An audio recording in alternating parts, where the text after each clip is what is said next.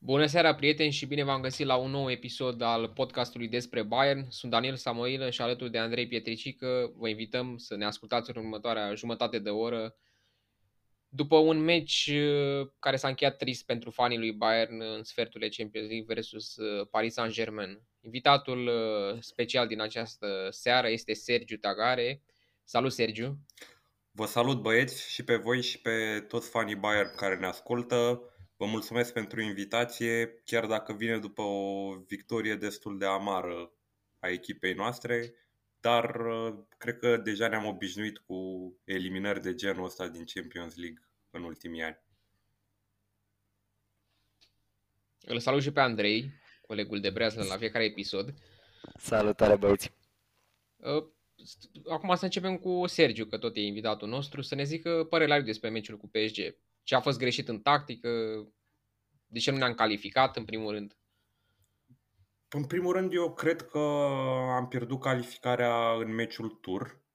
După toate ratările și ocaziile pe care le-am avut, am reușit să marcăm doar 2 goluri din 31 de șuturi, dacă mi-aduc eu bine aminte. Și în al doilea rând, extrem de fragil pe fază defensivă, atât în tur cât și în retur, cu diferența că în retur am avut puțin mai mult noroc, iar ei mai mult ghinion. Mi-au lăsat senzația că aproape la fiecare acțiune a lor puteam să primim gol, din 2-3 pase erau la noi în careu, jucătorii noștri erau driblați destul de ușor, mai ales aseară în prima repriză. Am rămas cu o impresie destul de neplăcută pe partea asta. Dar nu poți să le câștigi pe toate și știm și noi cât de greu e să câștigi 2 Champions League-uri consecutiv. Eu n-aș putea fi mai mult de acord cu tine, într-adevăr, și eu spun că am pierdut calificarea în tur când am jucat mult mai bine.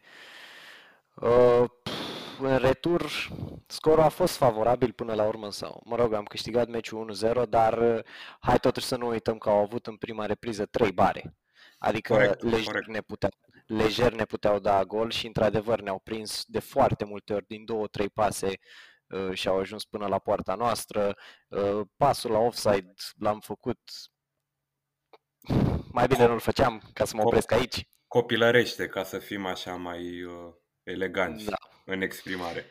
Într-adevăr, și am avut în față un trio ofensiv senzațional, adică cine ar putea să se apere bine în fața lui Mbappé, a lui Neymar și al lui Di Maria, care a făcut un meci senzațional.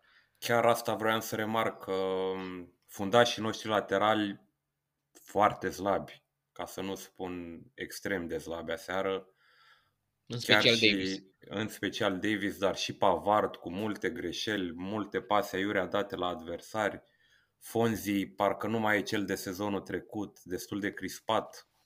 Știi care chestia, în meciul tur, când a intrat, a jucat bine, mie așa mi s-a părut. Mi-a plăcut cum a intrat în meci. În meciul tur, da, a intrat din postura de rezervă și parcă a adus un plus și siguranță. Dar acum, în aseară, nu știu ce a fost cu el, dar a făcut Di Maria cam ce a vrut cu el pe partea aia. Și el totuși a avut noroc, pentru că l-a acoperit, sperăm, viitorul nostru fundaș de senzație, Hernandez. Luca Hernandez a făcut un meci magistral, cred că a fost cam cel mai bun jucător al nostru. Boateng mi-a plăcut din nou. În rest, nu știu pe cine aș mai putea remarca. Poate doar Neuer, exact, și Müller prin dăruire. Atât că în rest nu a jucat cine știe ce Müller aseară. Exact. Choupo, chiar dacă a marcat, destul de șters pentru un vârf. Dar aici nu prea ai ce să-i reproșez, că el joacă din an în paște, cum s-ar spune atunci când... Nu, dar și-a făcut treaba, Choupo. 2 goluri din 3. Până la urmă, da, 2 goluri din 3. Acum nici nu poți să te aștepți. Choupo-Moting se vede și după fizicul lui, după tot ce vrei. El nu este vârful ăla care să vină să ia mingile, că l-am văzut pe Neymar cum cobora la un moment dat în linia de fundaș să ia mingile ca să poată trece de 1-2 jucători ai noștri. Ori noi nu avem așa ceva, nici în Lewandowski. Nu putem să ne așteptăm de la Choupo-Moting să vină să ia mingile, să construiască. La urmă, el e un vârf de careu clasic care a dat 2 goluri. Ce putem să cerem mai mult de la o rezervă până la urmă? Ai și tu dreptate și chiar așa e. Și până la urmă, el nu, ne jucând atât de mult, nu, parcă aveam senzația că fazele n-aveau o finalizare, o completare. Atunci când ajungea mingea la el, parcă se opreau așa nefinal, neterminate. Pentru că încă nu știe automatismele echipei. Lewandowski coboară și mai mult, ajută și mijlocul, joacă și rolul de pivot. Ciupo mai imobil, nici tehnica nu-l ajută, finalizarea și ea de multe ori lasă de dorit. Dar până la urmă a fost adus ca o rezervă și ca asta s-a și comportat. Cum am spus și într-un podcast anterior, nu mai știu cine era invitat, sunt, din punctul meu de vedere, 4 jucători esențiali în echipa asta. Primul e Neuer, al doilea Kimmich, al treilea Goretzka și al patrulea Lewandowski. Păi ne-au lipsit și Lewandowski și Goretzka din ăștia 4.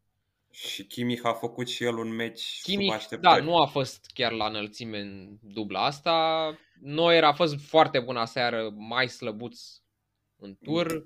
Da, dacă am ceva să-i reproșez lui Manu, este primul gol al lui Mbappé din tur. Dar la câte a scos el și chiar de câte meciuri a făcut. Eu aș vrea să mai amintesc ceva apropo de absența lui Lewandowski. Să știți că de asta nici nu s-a văzut Müller, pentru că Müller are nevoie de un vârf ca Lewandowski ca să fie pus în valoare. Exact. Și Lewandowski are nevoie de Müller și Müller de Lewandowski. Lewandowski de fiecare dată când e în teren atrage cel puțin 2 oameni după el și asta îi dă mult mai mult spațiu lui Müller. Poate să coboare și între linii, poate să intre și în flanc, creează superioritate. Din păcate, ca în fiecare an, Bayern joacă fără lot complet, duble manșe importante. Cu excepția lui 2020. Cu excepția anului trecut, unde s-a și văzut că atunci când am avut echipa validă, am luat trofeul fluierând, aș putea spune eu. Așa cred că în ultimii 6 ani, să zic, cred că 5 trofee ar fi fost la Bayern dacă nu interveneau accidentările. Exceptând sezonul cu Kovac, în rest eu aș fi văzut echipa câștigând în fiecare sezon. Dar să aibă oare dreptate Guardiola acum dacă ne uităm în urmă? Pentru că totuși este incredibil cum an de an, în lunile martie-aprilie, noi cădem fizic complet. Cumva sezonul ăsta a fost atipic, adică a început în septembrie, ai avut Supercupa, ai avut Mondialul Cluburilor. S-a jucat la foc automat, dacă mai pui și naționalele unde s-a accidentat și Lewandowski într-un meci cu atât de stupid, cu Andorra. N-am să înțeleg niciodată de ce l-au forțat. Dar nici nu poți să-l reții la club și să-i dai interdicție să mai plece la național. Asta e. Problema este... Eu aș propune asta dacă aș fost în club, dar na, e destul de greu să-i convingi. Sunt de acord cu tine, dar aici intervine și dorința jucătorului. Până la urmă, poate că și el își dorește să reprezinte țara, să joace la națională. Eu cred că vrea să dea gol la mondiale, pentru că asta îi lipsește din palmares. În rest, nu prea văd ce să facă cu Polonia. Adică nu e o națională la care să aspire la trofee. Sigur, știi că este probabil. Nici polonezii ca jucători tradițional nu sunt niște jucători care să aspire la trofee de genul balonul de aur. Dar uite că Lewandowski are altă mentalitate. Eu chiar asta cred. Eu cred că el are încredere în naționala Poloniei că poate merge măcar, să zicem, o semifinală de mondial. Dacă a ajuns Croația în finală, de ce n-ar putea și Polonia? Pentru că Polonia nu are lotul Croației, e simplu. Și asta, dar depinde mult și de traseu, de forma de moment. Eu zic că un sfert de finală pentru ei e mult mai plauzibil. Da, categoric. Cred că e maxim. Și având în vedere că istoria lor la mondiale e destul de ștearsă, chiar cred că ar fi o performanță. O întrebare pentru amândoi. Credeți că va continua mitul acesta, cine o elimină pe Bayern câștigă trofeul? Și să câștige PSG? Nu știu ce să zic. Având în vedere că Cine a eliminat Bayern a câștigat Champions League din 2013 încoace, în afară de 2020 unde nu a eliminat nimeni și a câștigat. Da. A, nu, de fapt am greșit. Atletico, cred că, da, atunci cu Atletico. Care a ajuns în finală. A ajuns, dar a pierdut cu Real. A fost singura excepție de la regulă. Sincer, nu-i văd pe PSG trecând de City, dar întâi trebuie să treacă City de Dortmund și să vedem semifinala dacă asta va fi. Dacă va juca cu Dortmund, au șanse mari la trofeu, zic eu, în semifinală. Cu Real Madrid pe partea cealaltă, nu știu ce să zic. Mie mi se pare de speriat PSG. Deci arată senzațional. Și cu toate astea, în tur au fost dominați de noi cu o echipă destul de încropită, ca să zic așa. Au fost dominați, dar, mă rog, adică este adevărat că noi puteam să câștigăm. Și că a fost vina noastră că n-am câștigat, dar, corect, cum ai spus, mie mi se pare că tactica, cum au ieșit pe contraatac, deci mie mi-era teamă la fiecare fază. Când aveau mingea la picior și scăpau, și au scăpat de multe ori în jumătatea noastră, 3 contra 3, 3 contra 4 chiar, mie mi-a fost teamă la fiecare fază. Păi da, Andrei, pentru că a jucat ofensiv Flick, dacă a jucat ca aseară și în tur, probabil că vorbeam altfel astăzi. Poate vorbeam de o Bayern în semifinale, chiar și cu lotul ăsta decimat. Nu poți să joci contra PSG-ului cum ai jucat cu Barcelona anul trecut când i-ai bătut cu 8-2, nu prea ți iese de fiecare dată, acum să fim serioși. Ar trebui să joace cel mai complicat, asta, nu știu. L-au și studiat destul de mult față de anul trecut, când au luat pe toată lumea prin surprindere cu pressing-ul ăla sus, cu dublările fundașilor laterali pe margini. Eu cred că a fost studiat destul de mult Flick și aici el n-a mai adus un plus, n-a mai încercat să schimbe nimic față de anul trecut. A mers pe premisa că echipa câștigătoare nu se schimbă. Asta a fost o greșeală. N-a mai câștigat. Da, și poate că a fost forțat și de subțirimea lotului. Corect, dar nu poți să joci cu Alaba mereu când ai pe bancă cel mai bun fundaș al tău din lot, care e Luca Hernandez. Fixația asta cu Alaba n-am înțeles-o nici eu. Fixația cu Alaba, mă rog, a explicat-o. Și anume, el este un om care face atmosferă foarte bună în vestiar. Este un om care, într-adevăr, el are spiritul miezan mie în el. El a reprezentat clubul ăsta timp de 10 ani și ne-a ajutat să creștem nu numai pe teren, nu numai câștigând trofee, ci și ajutându-i pe tineri să vină de la academie către echipa mare. Și am avut exemple în ultima perioadă, chiar Davis, Richards au spus că fără Alaba nu s-ar fi putut integra așa cum au făcut-o. Pentru el Alaba e mai mult pe post de lider decât de fotbalist acolo. Păi, ok, și mergem cu liderii și nu facem nimic. Evident, corect. Dar asta nu înseamnă că trebuie să-l joci meci de meci și să... Da, mai se rotești. Asta e. Nu a rotit lotul, că înțeleg, nu ai încredere în Roca, dar joacă-l în Bundesliga. Exact, sau să-ți marginalizezi cel mai scump transfer din istorie doar pentru că Alaba e un lider. Sunt de acord. Asta e altă discuție și cred că putem să intrăm în ea. Se spune că Luca Hernandez nu joacă pentru că a fost pariul lui Brazzo. Am auzit și eu zvonul ăsta, dar refuz să-l cred, refuz că la nivelul ăsta se fac tot felul de copilărisme, de astea aș putea să le spun. Nu-l bag pe ăla că asta mi se pare invenție de presă, așa. Da, sunt supărat pe tine și nu-l bag pe ăla. Până la urmă, toți trag spre binele comun, spre un cel mai sus, spre victorie, spre tot ce... Eu așa aș gândi eu. Bayern ar fi mai presus de orice om din club, nu? Da, dar uite că sezonul trecut i-a dovedit că poate și fără. Asta nu înseamnă că îți merge într-una. Eu sunt convins că Flick are dorința asta de a arăta că metoda lui este cea mai bună. Și sunt sigur că a fost că este o confruntare între două persoane foarte sau cum să zic, cărora greu le schimb părerea. Caractere puternice. Exact. Da, personalități complexe și da, probabil unul vrea să arate că el a construit echipa, celălalt vrea să arate că stai că de fapt când am luat-o eu echipa gâfâia și uite ce am făcut. Și de aici a apărut conflictul ăsta care văd că mă ognește și nu-l văd terminându-se altfel decât cu plecarea unuia dintre cei doi.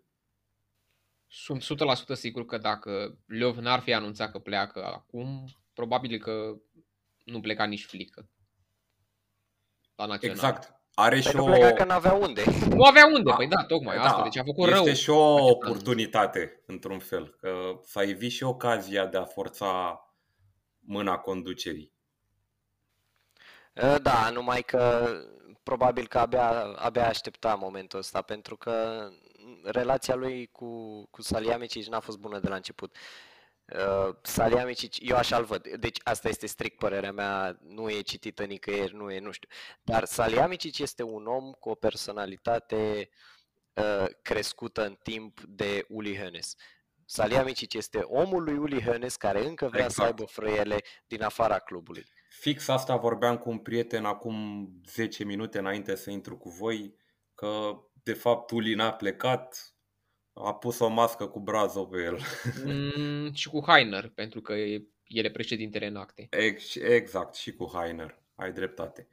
Și cred că de aici și puterea asta mare pe care o are Brazzo și influența pe care o are în club. Că dacă stăm să ne uităm, ce îl recomandă până la urmă pe Hasan să devină director sportiv din prima la un club ca de talia lui Bayern?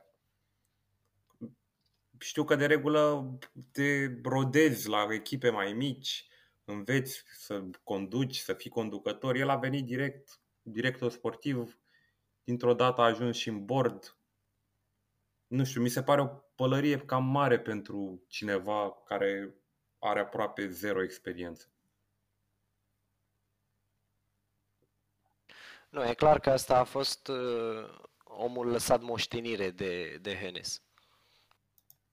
Să vedem Kahn. Și eu cred, și eu sunt de aceeași părere. Rummenigge e în tabăra cealaltă și pleacă, că pleacă în ianuarie. Pleacă, da, și rămâne Kahn. Acum să vedem de partea cu ei, că mie nu știu, parcă mi se pare acum prea imparțial. Eu cred că Oli asta și vrea să fie imparțial, el este prea nou la club ca să aibă toate informațiile astea, n-a putut fi corupt, să zic așa, între ghilimele, de către una dintre părți și este prins oarecum la mijloc și încearcă să facă pace între cei doi. Da, parcă pot fi cam diplomat Oliver Kahn față de cum era pe teren și având în vedere că a fost coleg de vestiar cu Brazzo și a fost și capitan, chiar mă așteptam să fie altfel raportul dintre cei doi. Dar, nu știu, parcă e puțin dat în spate, puțin cam retras momentan. Nu știu exact ce urmărește. Să nu uităm că el totuși este pus în poziția din bord pentru a învăța, pentru a se acomoda cu metehnele clubului și nu pentru a lua el decizii la momentul ăsta. Ok, și cu asta sunt de acord, dar Hasan a dat skip la procesul ăsta. N-a intrat în board din prima Salihamidžić. Nu, dar a avut parcă mai multă putere de decizie decât Kahn din prima. Cel puțin asta văd eu din exterior, ca și fan. Da, păi Kahn vine să fie șeful șefilor pe partea asta. Corect. Nu știu, sper să se schimbe atitudinea asta a lui. O să fie CEO, da? Cea mai înaltă poziție. Să sperăm că o să-l vedem mai activ atunci. Dar în cazul în care pleacă Flick, pe cine ați vrea antrenor? Pe Hansi Flick? Da, știu că îl vrei, da. Probabil că va pleca. Greu de spus. Eu am spus Nagelsmann. Eu nu-l vreau pe Nagelsmann. Da, știu că nu-l vreau. Deci asta este o chestie, o discuție un pic pe lângă. Deci eu nu vreau, nu-mi place să vorbesc cu tine în privat pentru că ne ia din subiectele pe care să le discutăm în podcast. Nu, dar am discutat și la un podcast anterior, parcă cu Marcus. Da. Eu am un răspuns la întrebarea asta, cine să vină în locul lui Flick. Am două răspunsuri. Unul care mi se pare imposibil și anume Klopp, pentru că, nici n-ar fi normal și așa să vină. Și al doilea Zidane. Da, e un nume mare în momentul ăsta. Câștiga 3 Champions League-uri, acum are șanse să-l câștige pe al 4-lea. Eu sper să nu-l câștige și să-și caute o aventură în altă parte. Și să nu fie la Juventus. Probabil că la Juventus. Nu cred greu de crezut că va veni Zizou. Nu prea-l văd să... Nu are treabă cu clubul ăsta. Exact. De Germania. Nu. Dar nu trebuie să ai treabă. Deși nu spun că e un antrenor rău. În niciun caz un antrenor rău. Chiar... Eu cred că e, da, apropo de asta, eu chiar cred că este fix pe tiparul lui Ancelotti. Păi a fost și școlit, din câte știu eu, de Ancelotti, nu? Da. Parcă era secundul lui la finala din 2014, când au luat-o cu Atletico, din câte mi-aduc eu aminte. Da, a fost secundul lui Ancelotti în sezonul ăla.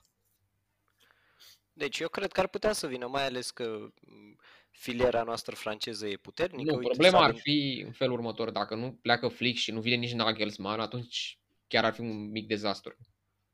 Să-l aduci pe nu știu cine e antrenor la Wolfsburg sau mai știu, mai rău, de la alte echipe. Ar mai fi varianta Ralf Rangnick, zic eu. Da, nu știu ce să zic. Nu, ar fi rău. Mai aveam o variantă, dar a semnat cu Dortmund între timp. Da, Rose, parcă era altceva. Rose mie mi-a plăcut mult. E stilul Hansi Flick. E efectiv. Adi Hütter a plecat va pleca de fapt de la Frankfurt la Gladbach. La Gladbach, da, în locul lui Rose. Greu de nu știu, ce ne garantează că dacă vine Nagelsmann repetă performanțele pe care le-a avut sau pe care le are cu Leipzig? Mi se pare că a progresat, adică a luat-o ușor de la Hoffenheim, a ajuns la Leipzig, uite, cu echipa asta a ajuns semifinale, mereu le ține. Totuși nu-l vedeți cam tânăr pentru un club de talia lui Bayern.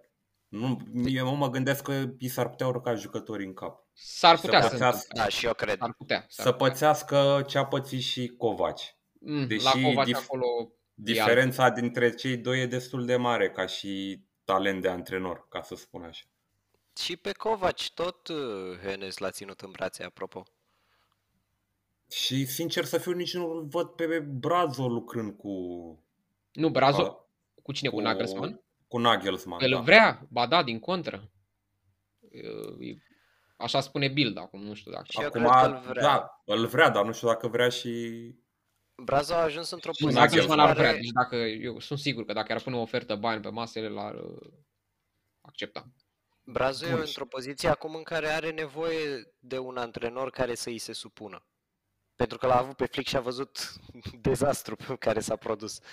Adică ruptura dintre ei, nu neapărat rezultatele. Dezastru, da, și nu. Ruptura dintre ei. La asta o ruptură, dar vii după un sezon în care câștiga 6 trofee, acum probabil o să câștigi doar unul, dar continui seria asta în Bundesliga. A fost un accident în Cupa Germaniei, nu pot să-l numesc altfel. Și în Champions League s-au întâmplat... aceste accidentări.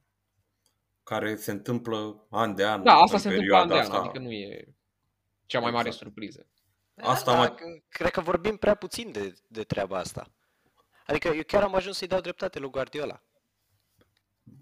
Și pe mine mă deranjează chestia asta și că nu învățăm din greșelile trecutului, că repetăm. Nu știu, problema cred că a fost diferită față de anii anteriori. Acum, cred că la naționale, a fost Gnabry cu boala asta, cu COVID-ul, care iar ne-a pus bețe în roate în ultimele luni. Mie mi-este imposibil de înțeles cum un jucător profesionist și despre care s-a vorbit, câtă masă musculară a pus pe el, și mă refer la Goretzka, se accidentează în primele 30 de minute ale unui meci. Mi se pare incredibil. Pentru că e jucat meci de meci. Leov l-a jucat 3 meciuri inutile, adică, ok, l-a jucat cu Islanda, cu România puteai să-l bagi din minutul 50. Nu mai zic de Macedonia, l-ai jucat și acolo.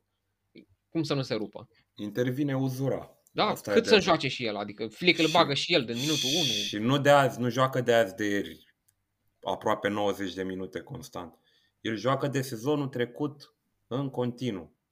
De când s-a terminat lockdown-ul prin mai anul trecut. Exact. Dar Kimmich nu joacă la fel? Că e colegul lui, are aceleași responsabilități. Kimmich? Uite, ai și tu dreptate aici, dar... Cine știe, mai de intervine și organismul uman, poate și modul în care s-a pregătit n-a mai fost la fel de corect ca până acum. Ghinion, Kimmich a avut accidentarea aia care l-a ținut o lună pe bară, în rest da, a jucat. Problema e că te-ai bazat atât de mult pe un cuplu de mijlocași care este un cuplu destul de bun, printre cele mai bune din lume la ora. Eu zic cel mai bun și chiar dacă ne-au eliminat acum. Dar dintre ei ți-a plecat fantezia, ți-a plecat creația, ți-a plecat Thiago, practic. Și ai adus... Bine, Sergiu, acum ideea e, ți-am spus și când am mai vorbit pe grup la comentarii, a fost dorința lui. Știa că da, nu mai prinde loc de titular. Și asta e de acord. Sunt de acord cu tine. Nu l-a dat nimeni afară, nu l-a împins nimeni, chiar i s-a propus prelungire de contract, nu a vrut, nu e ca și cum l-a dat Bayern afară. Da, nu spun asta, dar îți pleacă un titular și tu l-aduci pe acum cu toată stima pentru Marc Roca. Da, clar, e o diferență uriașă. Nu e Thiago, nu. N-am nimic cu băiatul, nu. Thiago nu mai era titular, adică nu poți să te bazezi că ar fi făcut aceleași lucruri și că ar fi avut aceeași viziune venind de pe bancă. Thiago ar fi jucat, nu știu, 10 meciuri. Da, dar uite, în Final Four-ul de la Lisabona sau, mă rog, acel mini-turneu a fost magistral după. Păi a fost pentru că nu juca Pavar. Și s-a întâmplat, da, exact. A fost o întâmplare acolo. Dar mi-a plăcut atitudinea lui din finală. Omul chiar a dat totul, a fost perfect și a plecat de la club cu Champions League. Da, perfect. Și putem vedea și acum la Liverpool că... Acum e dezastruos la Liverpool, asta e problema. La Liverpool sunt toți dezastruoși sezonul ăsta. Nu știu, cum am mai spus și atacul mi se pare foarte bun la ei și cam atât. Parcă nu mai sunt așa efervescenți ca în sezoanele trecute. Și acolo a intervenit uzura, ei au... Firmino a dispărut complet. Fundaș din academie, adică despre ce vorbim. Fără Van Dijk sunt cam morți. Așa e, folosim termenul ăsta. Ciudat cum o echipă care marchează atâtea goluri e atât de dependentă de un fundaș central. Da. Băieți, vă propun să mergem mai departe, să discutăm un pic și despre următorul meci din campionat, cel cu Wolfsburg. Cum credeți că ne vom reface după meciul ăsta? Sau după calificarea ratată cu PSG? Un meci greu și mai ales că și Wolfsburg, chiar dacă a pierdut cu Frankfurt, a jucat și eu zic că nu trebuie pierdut sub nicio formă meciul ăsta și cel de etapa următoare cu Leverkusen.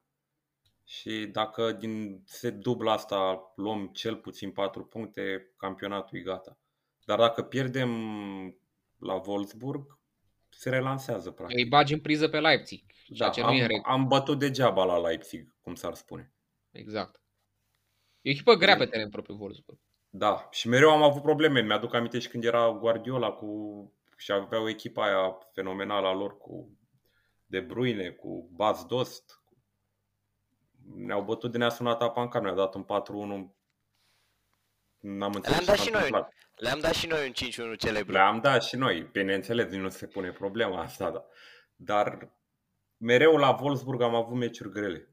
Da, eu nu că tare Wolfsburg.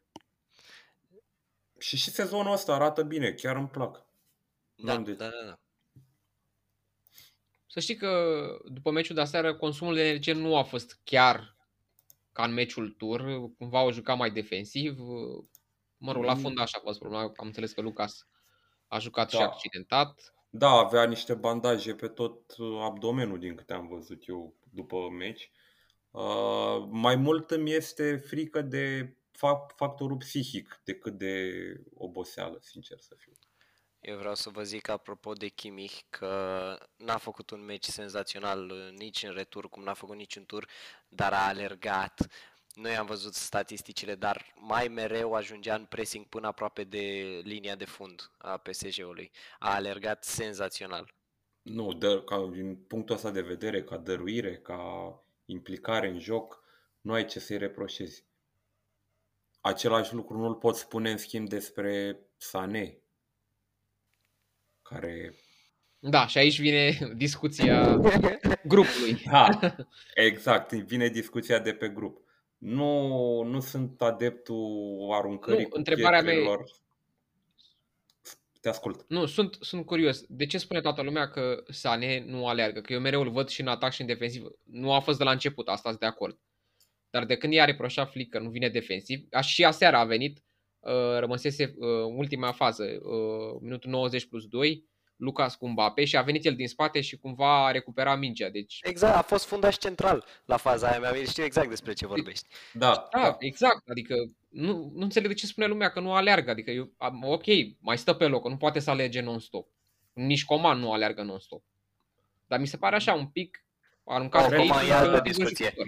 Cred că, așa cum ai spus și tu, majoritatea au rămas implementați cu ideea asta că nu aleargă de când a spus Flick. Și acum o tot repetă, nu neapărat tu. Nu cred că o mai urmăresc. Exact, da.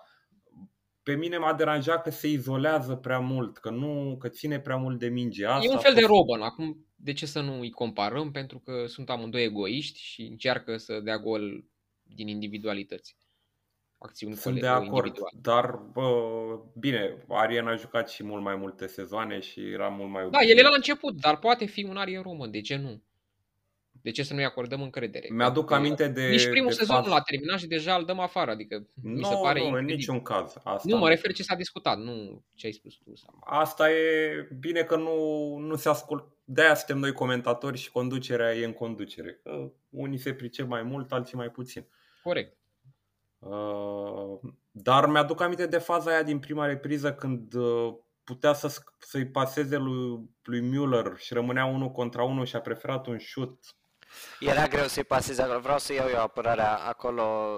A apărut ușor, dacă te uiți la poze și în faza aia și în faza din ultimul minut din prelungiri, pare ușor când te uiți la poze, numai că jucătorul, nu mai știu cine era acolo în apărare, Dagba, nu mai știu cine era, el ținea picioarele deschise tocmai ca să preîntâmpine o pasă din asta. Era foarte greu să ajungă mingea la Müller. Și asta e adevărat, că ai fracțiuni de secundă în care tu trebuie să iei o decizie și dacă el a plecat setat pe faptul că va trage la poartă, e greu să se schimbe. Așa era și Arjen Robben, știi, și în meciul cu Real Madrid, știi că ne-am frustrat pentru că el nu pasa și șuta la poartă. De câteva ori a ieșit, dar nu. Așa e, da. Până la urmă jucătorii mari toți sunt individualiști. Și Coman m-a exasperat în atâtea meciuri, dar nu vorbesc de aseară. Hai, putem să vorbim și de aseară, pentru că asta mi se pare incredibil. Discutăm atâta despre Sané, pentru că Sané chiar a făcut ceva, pentru că Sané a ajuns în poziții de finalizare. Sané este pentru că a venit ca un star în vară și toată lumea are așteptări să dea 50 de goluri pe sezon. Ori nu se poate, pentru că e un jucător care a venit după un an de pauză. Să înțelegem chestia asta. Așa e și până la urmă și centrările pe care le dădea, dacă erau fructificate de Ciupo sau de oricine altcineva, vorbeam de niște asisturi, nu? Acum. Trebuie să ai și cu cine, cum se spune. Bundesliga, nu știu câte în Champions League, 4 sau 5. Deci are și destule goluri marcate. Nu pot să zic că e un sezon sezon mediocru pentru el. E un prim sezon, da. Dacă vă uitați la mulți jucători, au avut primul sezon foarte slab la Luca Hernandez, ce a făcut în primul sezon? Nimic. Dar ce a făcut Lewandowski? Că e cel mai bun jucător al planetei. Da. Și asta e adevărat. Dar erau așteptări de la el. Ce a făcut Goretzka în primul sezon? Că a venit ca un nici n-a fost jucat. Nici nu era jucat, exact. Da, dar Goretzka a venit liber de contract. Și de la Sané, cum ați spus și voi, erau așteptări că era văzut ca un star. Dacă era adus atunci și nu se accidenta în Supercupa Angliei, eu cred că era probabil al jucător. Mie mi se pare incredibil că noi discutăm de Sané în condițiile în care el acum este... Deci tot sezonul a fost cel mai constant jucător de bandă al nostru. Pentru că Nabri n-a prea jucat, deși probabil aș fi fost mai inspirat, poate că e un jucător, poate că Coman a fost cel mai bun în prima parte, a zice că s-a iar Coman s-a stins ușor, adică a revenit la stadiul ăla pe care l-avea acum câțiva ani și care mă exaspera. Bagă capul în pământ, caută linia de fund, driblează de 10 ori, adică wow.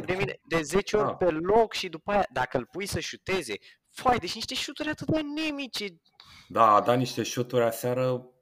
Se duceau prin tribună, nu știu, aveam impresia că parcă nu era concentrat complet la meci. Adică Sané față de Coman A încercat. A și alergat mult mai mult. Să nu uităm dribbling-ul la Mbappé al lui Sané. Ia da mingea printre picioarele lui Mbappé. Da, și deși comentatorii de la Digi erau supărați după ce se mai întâmplă, exact, dar când Neymar făcea Neymar făcea jonglerii pe acolo, cel mai tare jucător din istorie, Neymar. Băieți, luați-vă UPC sau Vodafone, cum se numește acum.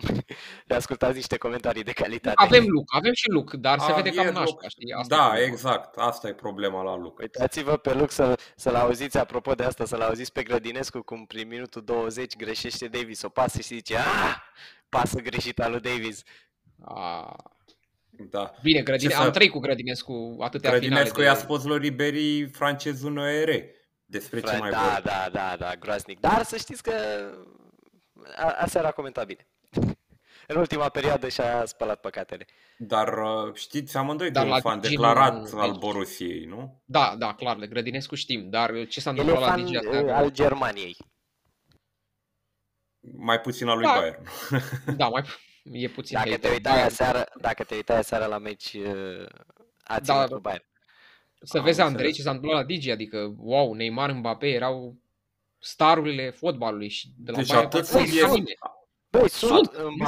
În momentul de față, uite, în momentul de față, dacă PSG ia Champions League, mie mi se pare absolut rezonabil ca Mbappé să ia balonul de aur. Da, cel mai probabil el va lua, dacă PSG-ul va câștiga, dar nu poți în comentariu să fii așa uimit de doi jucători, iar la Bayern... iar la Bayern totul era o întâmplare. La Bayern. Da. Și la Bayern ce se mai întâmplă la Mbappé. Da. Exact. Chiar asta a spus marele comentator Niculescu. Niculescu. Se mai întâmplă și mai cam la case mai mari.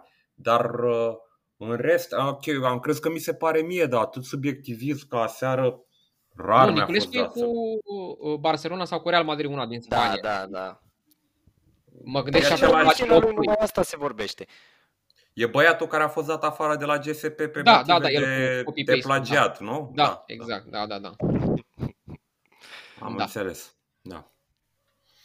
Păi bun, Sergiu, să ne spui și tu cum ai devenit fan Bayern acum pe finalul ediției.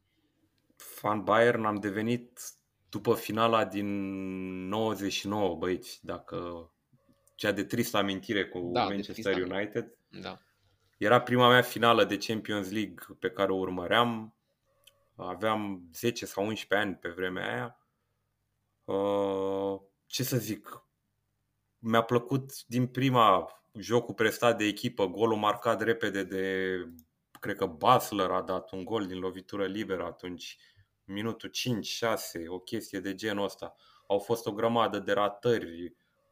Era și Janker, Mateus, Effenberg, Kahn, numai monștri sacri, cum s-ar spune.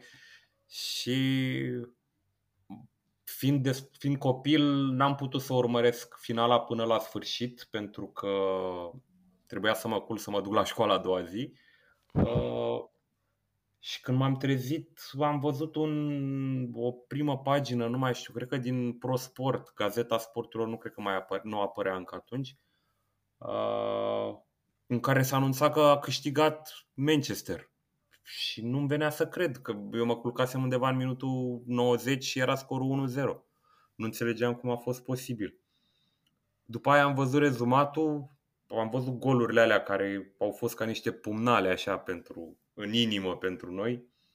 Și cel mai mult m-au impresionat lacrimile lui Sami Kufur și felul în care tremura, pur și simplu nu-i venea să creadă, parcă văzuse o fantomă, trăise o tragedie, o chestie de genul ăsta.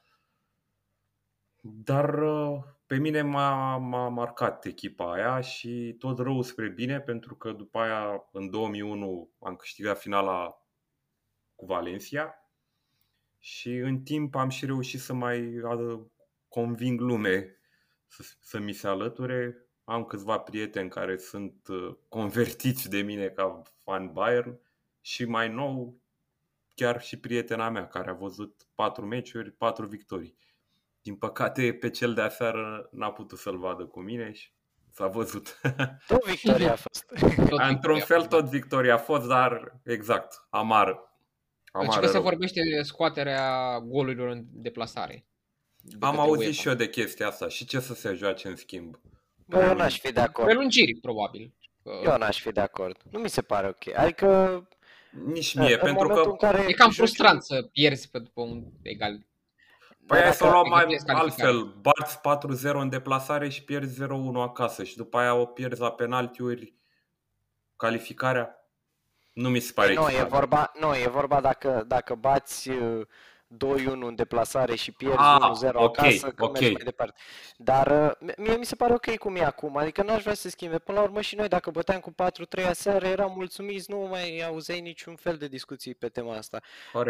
Nu e vorba doar de, din punctul meu de vedere, deci nu e vorba doar de spectatori care vor reveni și care vor aduce un plus mare echipei gazdă. E vorba că o echipă care merge în deplasare pierde o zi de antrenament, pierde niște ore de somn, trebuie să meargă, să stea prin aeroport, să așa mai departe. Este clar un avantaj pentru echipa gazdă, care nu trebuie să facă toți pașii ăștia. Da, și asta e un aspect important pe care vreau să-l menționez. De fiecare dată când am avut turul pe teren propriu și returul, nu prea ne-am calificat. Deci de preferabil... dublele astea, returul să fie pe teren propriu. Mi-aduc aminte de dubla cu Real din 2012, parcă. Când... Cam singur exemplu. Da, dar ca și contraexemplu pot să-ți dau semifinala cu Atletico sau semifinala cu Real sau semifinala cu Barça. Parcă și anul trecut cu Chelsea, n-am fost tot așa, primul meci acasă? Nu, primul meci în deplasare. Nu, primul meci în deplasare, am bătut 3-0, după aia a venit pandemia... Bine, turneul acela a fost în deplasare întotdeauna. Da, și asta e adevărat. Da. Dar e greu, băieți, să te califici după ce iei 3 goluri acasă. Asta e părerea mea. Așa e. Da. Bun, păi ăsta că am fost podcastul. Mulțumim mult, Sergiu. Vă mulțumesc și eu încă o dată pentru invitație și chiar mi-a făcut plăcere să discutăm. Da, și nouă ne-a făcut plăcere, chiar dacă nu venim după cel mai bun rezultat și n-am avut o stare foarte bună, dar asta este. O să ne auzim peste 2 săptămâni și sperăm cu vești mai bune, sperăm să batem pe Wolfsburg. Asta e cel mai important acum, că e singurul obiectiv ciudat după ce ai luat toate trofeele anul trecut, să mai ai doar șanse la 1 acum. Dar de asta e frumos fotbalul, nu? Așa e, exact, așa e. Bun, băieți, a fost o plăcere, vă mulțumesc pentru prezența amândurora și ne auzim peste 2 săptămâni. Mia Zanmia. Vă salut și eu, Mia Zanmia, seară bună în continuare.